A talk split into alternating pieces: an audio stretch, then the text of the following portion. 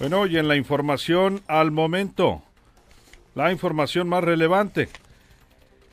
Pues resulta que ni el otoño nos ha salvado del calor. En este mes de octubre, el Servicio Meteorológico Nacional adelanta que vienen intensas temperaturas para Sinaloa.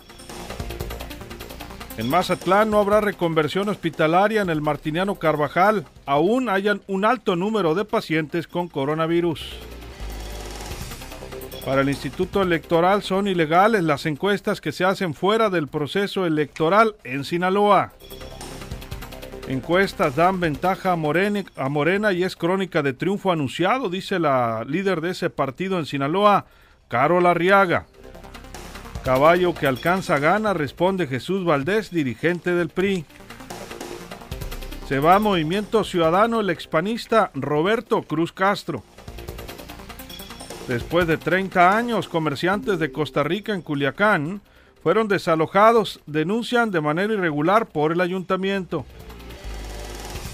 Y estamos pendientes del estado de salud de la famosa güera de Altata, líder de los restauranteros. Le tendremos información.